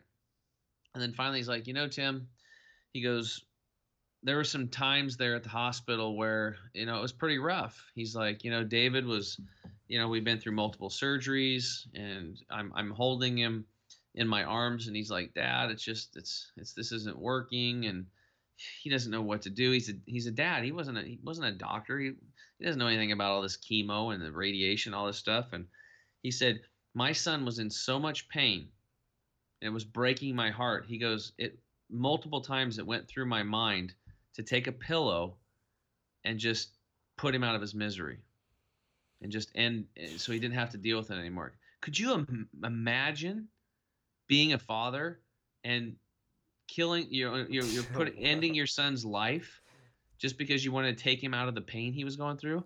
I'm sitting there making food and this guy's dropping this bomb and I'm just like What? it's everything I could do. No, I mean I'm getting emotional right now just thinking about it it 'cause no, it takes back to the moment. I'm like, what? And I was thinking about my two kids, and I was like, shit, man, this is fucking wrong. What's going on? And they're poisoning people. And a lot of people don't understand that most of this chemotherapy is just leftover like mustard gas and shit like that from the war. Some of these technologies they're using are still from the 60s, right? And that shit don't work. How the hell are you gonna heal? Like, think about this. If you're a healthy person and you're like you're an athlete and you want to play at top levels, would you take chemotherapy? No. So No. why is it when you're the sickest of the sick and you have this cancer, would you take something that would wipe out your immune system? That's- that makes no sense. That's the point, though, It's- right? it's it's completely makes no sense. When they'll say, "Well, you kill the cancer, you'll kill the immune system, and you hope that the immune system comes back." No, you boost the immune system, and the immune system takes care of the cancer. That's how it works. I mean, pretty much everybody knows that we have cancer cells man are, are Right. happening in our body Mhm. every single day, and our body handles it. What happens is we become too acid, too low oxygen, and we have too much stress, and we're not drinking enough water, and we're not getting outside, getting sunshine, we're not moving our bodies, and we're not hanging out with our friends. You're setting up that you're, you're you're creating an environment for that, and it ain't freaking genetic in most cases. Like genetics are only about what I've seen about two to three percent of cases. You have a you know you have a mechanical valve function or something like that. But but Tim, I had breast cancer and my mom had breast or, or my mom had breast cancer and my sister and my aunt had breast cancer and grandma, so I'm gonna get it. No, you're all eating the same shit. Mm, That's the problem. Mm. You all have the same lifestyle, or you're all living within five feet of a, a power line or a, a chemical plant, or you know they're fracking around you and there's shit in your water that you're drinking. You know, look at the inputs. Dr. Bruce Lipton, uh, he flipped genetics on its on its on its head, and he was completely like atheist, not spiritual. And this is a 50 year researcher on like microbiology and stuff. And he was looking at cells and he was the one that were you know they said that the nucleus was the generator of the cell. So he thought well i wonder what happens if i take it out. Guess what? He took it out and the cell still lived. And he's like what? And then and then he realized that he saw these receptors on cells that were like antenna and he's like where are they getting their information? Well our bodies are like tvs so the information he's th- that's where he became spiritual because he realized that the the information's coming from an outside source. And he was like he freaked out. And then he and he developed what's called epigenetics. And that's that's the big take home here is what's called epigenetics. It's the environment stupid is what he said. That's what he kept Mm. telling himself. It's that it's not the i mean when they're doing genetic research for cancer we we race for the cure we have all these ribbons and all this stuff the money goes to the a lot of it goes to the salaries and all these people and and not all of it's going to research. But what does go to research, they take a, um, a healthy cell, they put it in a petri dish, and they put a known carcinogen, a, a carcinogen, a cancer-causing agent in the petri dish, add the cell to it. The cell mutates to a cancer. They study the cell, and they wonder what they can do to stop that cell from mutating, so that they can come up with some type of a synthetic drug to sell you, so that you don't have to change your lifestyle. How about this? How about you don't put the cell into a carcinogenic environment so it doesn't mutate? How freaking hard is that to understand? mm. And our, our busy, stressed out, polluted chemical uh, lifestyles with low nutrients are creating an in-hospital environment, and it's like it's like this ca- cancer-causing petri dish. Change the petri dish, and you will change how your gen- how your how your genes will um, uh, uh, uh, show themselves, right?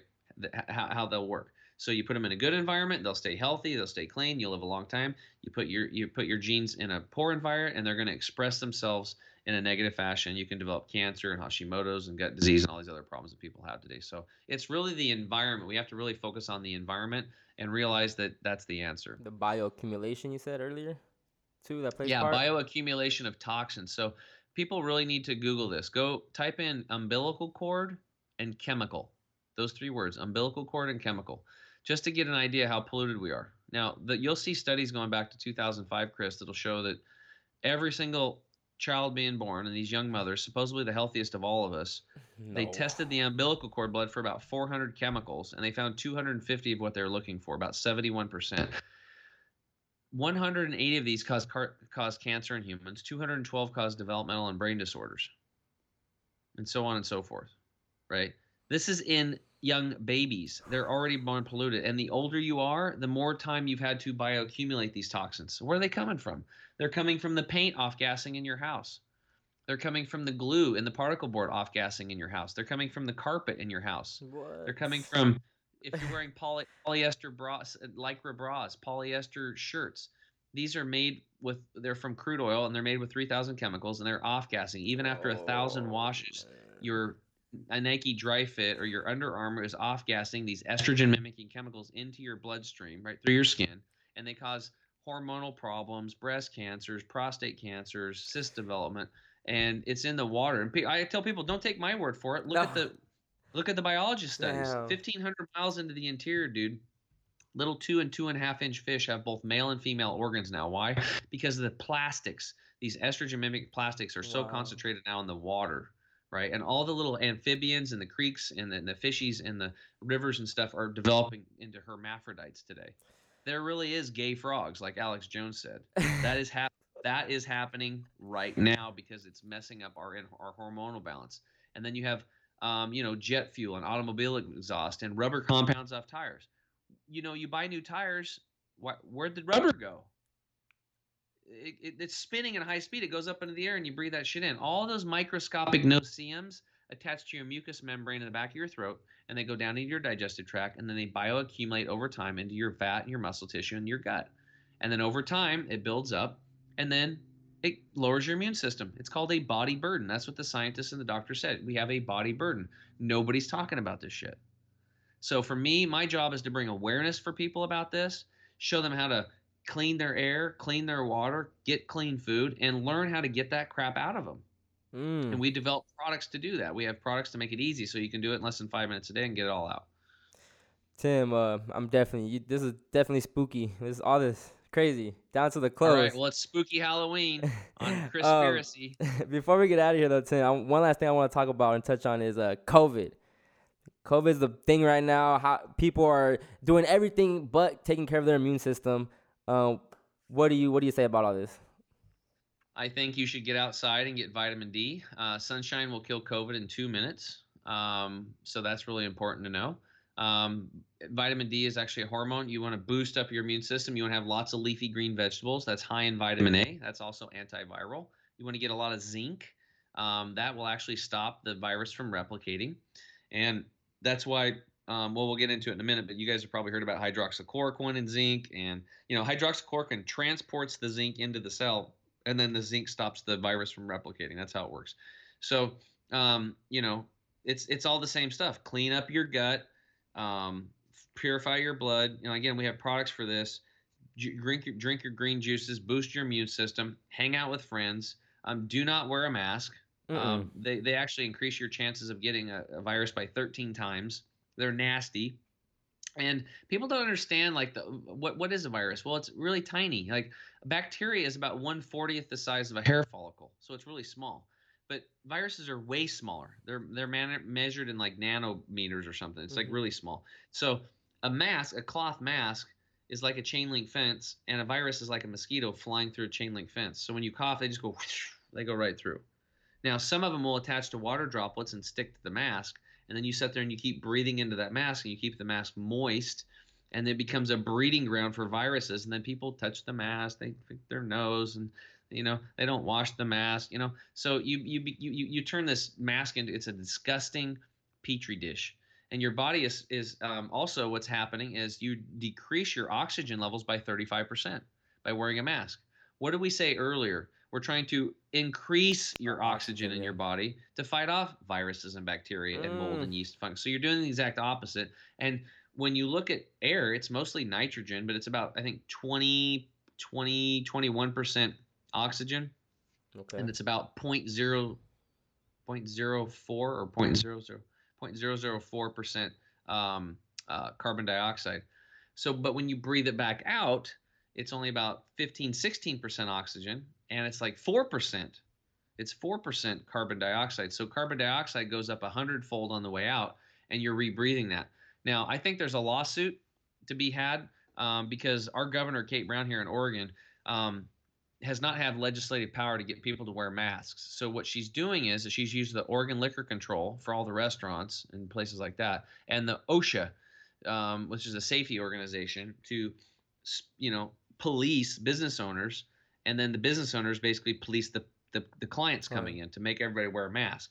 I never, I hardly ever wear one, like hardly ever. I I go into nobody says anything. If they do, I just say I have a problem. I, I like oxygen. So, I like Yeah. oxygen. Yeah, I have a medical condition. I do. I have a medical condition because when I when my oxygen levels go down 35% and my carbon dioxide goes up, um, you know, 100 100 fold, um, that's a problem for me. Okay, and Mm. it's a problem for everybody. People need to realize this. This is not mess around, play play playing game type stuff. So OSHA says in their rules that you can't have over 2,000 parts per million of carbon dioxide into a work environment, otherwise they will shut you down.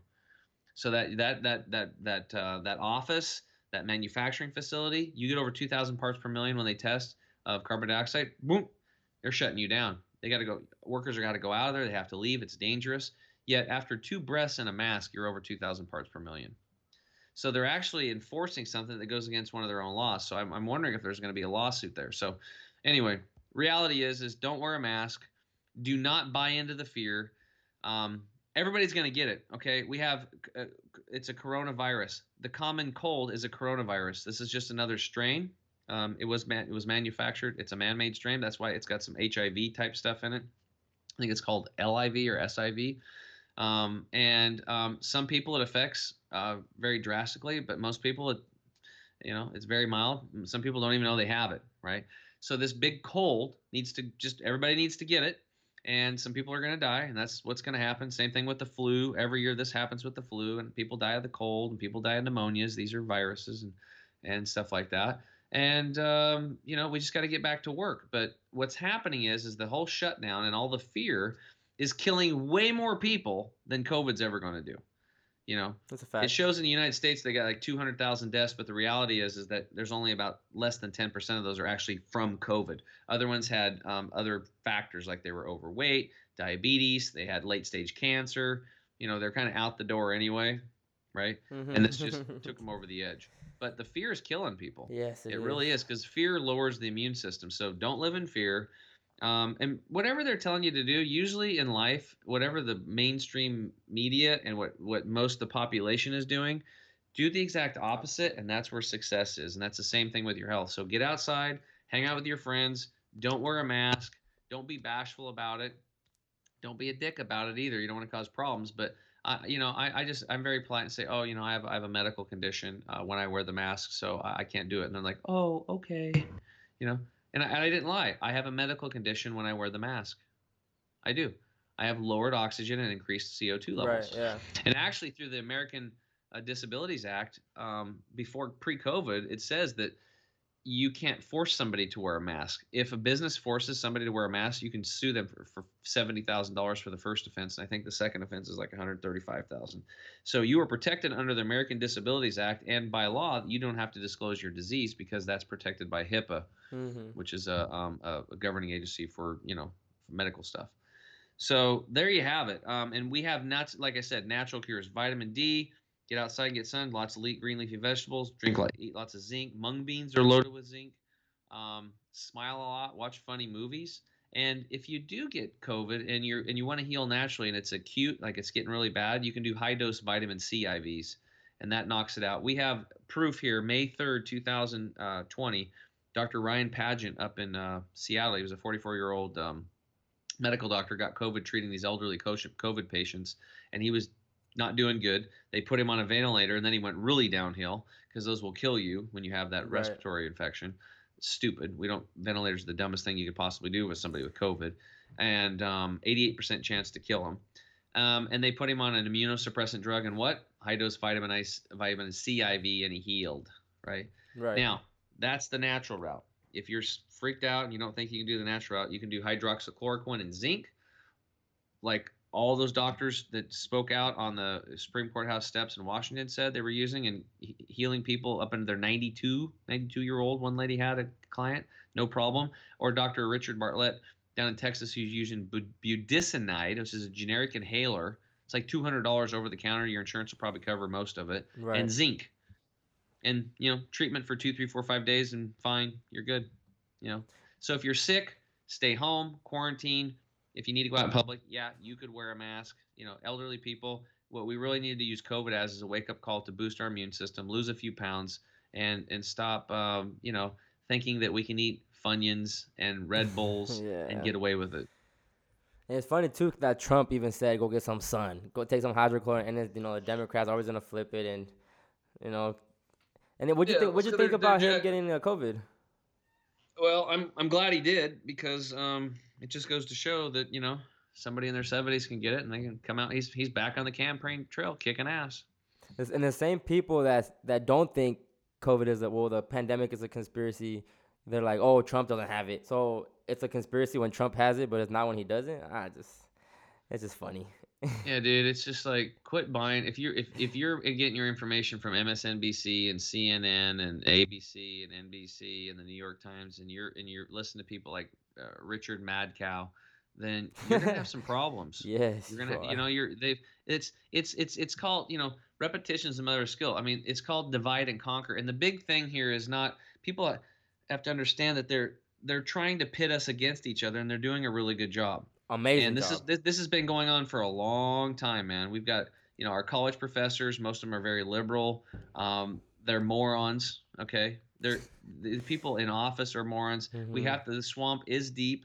We need good decent hardworking americans to step up and run for city council. We need good lawyers to run for local da races and replace these das i mean think about it. Somebody goes into your town and starts burning shit down. They get arrested and then they're right back out on the street and they're doing it again. But somebody that's conservative does a peaceful protest, gets in an altercation with one of those jackasses, and they get arrested, and it's, they're prosecuted to the full extent of the law. yeah. It's just it's it's insanity. I, So- I, I decided to tap out, you know, out of all of that stuff because it's just that's not the reality I'm trying to create right now for myself. yeah, so you want to think and vibrate into the good stuff, but you Mhm. know, I get it. Now, Tim, thank you so much. Uh, if people want to actually listen to more of what you got to say and everything, uh, where can they find you at? Uh, I have a podcast called The Health Hero Show. That's The Health Hero Show. It's on uh, most major platforms. And you can also find the link to our show also at our main website where we where our products are and our coaching is. That's chemicalfreebody.com. That's chemicalfreebody.com. And uh, we um, put together a 5% discount code for your listeners. Mm. They type in Chris Spiracy at checkout. Just all one word, Chris Spiracy. They get 5% off their first order. And a lot of people always ask me, it's like, well, what do I get? Because you guys have a lot of products.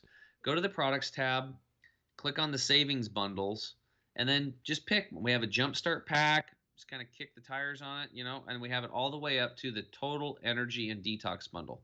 That's the bundle that I personally take on a, on a monthly basis. And um, we also have auto ship if people want to save another 10%. And then there you go. And you also offer you teach how to do sprouted stuff too, or or you have classes on Yeah, that? we do that in our in our in our. I do that on private one-on-one coaching, okay. and then also in our group coaching. So if people want to have want to you know get a free 30-minute consult, they can do that for private one-on-one coaching. And then I also we have a, we're we're running a big. Uh, we just kicked off a few months back. Um, private group coaching, and that's 197 a month. But right now it's 80% off for the first 300 people during our pre-launch. So the first 300 people are going to get grandfathered in at just 37 a month. I go live every Wednesday, Chris, and I do live Q and A with people, and it's a lot of fun. All these people come on, they ask questions, we have a good time. I usually, you know, play the guitar for a little bit while we're waiting for people to come on.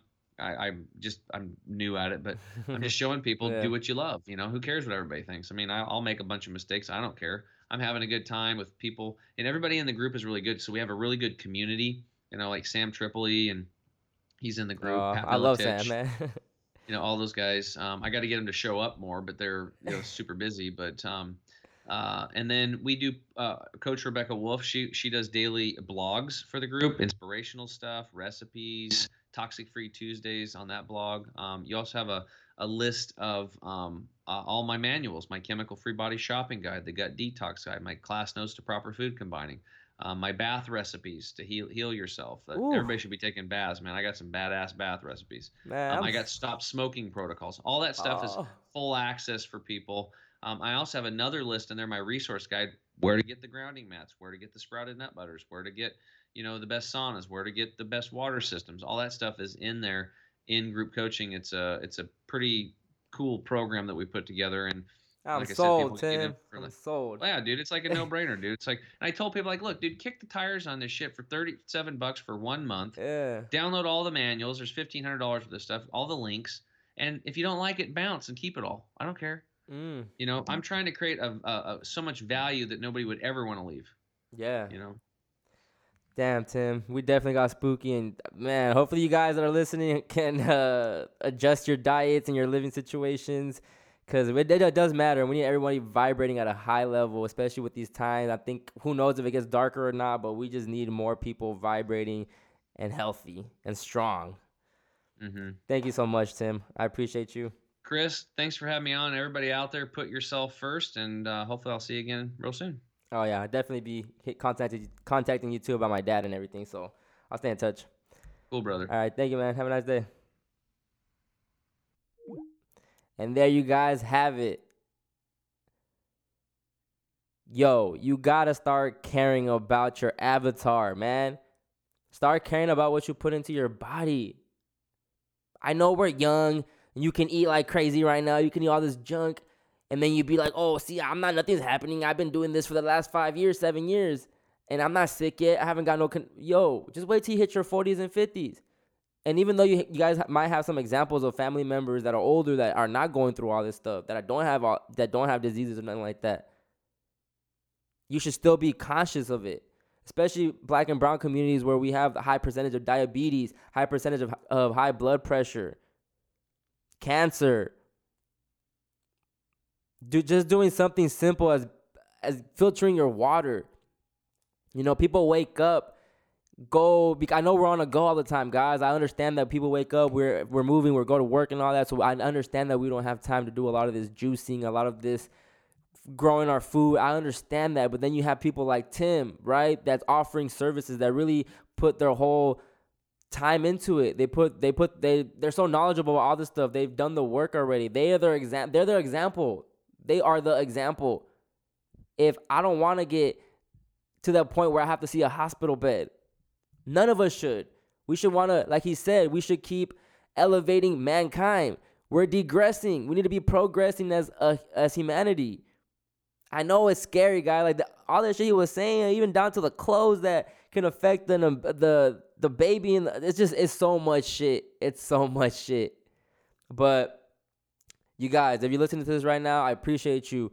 And I want you guys to start caring about your body and about your health, about your avatar. Keep a clean avatar, especially in these dark times. Things might be getting darker. We're to need strong people. We're to need an army. We're to need people that are vibrating at a high level. We can't let COVID just, you know, dismantle you. You can't let that shit just get you. Start caring about your avatar. Maintain a clean avatar. Right now, you're young. It's gonna benefit in the long run. I promise you. And it doesn't have to be boring. Like if you guys think like mainstream media has convinced you guys that eating healthy and all this shit is boring and it's oh you only eat salads. No, there's a lot of different things you can do. The earth provides everything for us. Every little single thing for us. Pachamama got us, dog. Care about your avatar. Stop buying bullshit supplements. Stop buying bullshit protein shakes. You don't need all that shit. Find people that are actually doing the work, that are trying to help people, that are trying to spread this knowledge. And like he said, if you guys are interested in any of this stuff, yo, 5% off your total. Go to uh, chemicalfreebody.com. Go to Tim James uh, Instagram, Twitter, website. And go get your supplements, the real or real supplements, like he was saying, not no organic label supplements. I'm sold, guys. I don't know about y'all, but I'm sold. And I'm joining that group message. I need all that information, man. Because me personally, I get lazy when, when it comes to doing certain research, but I have someone that's really passionate about giving you all this information and knowledge to apply to your lifestyle, to change your life, to keep you living longer. I'm going to listen. But that's just me. I hope you guys have a nice day. Thank you guys for listening. I'll see y'all next week. Chris Conspiracy.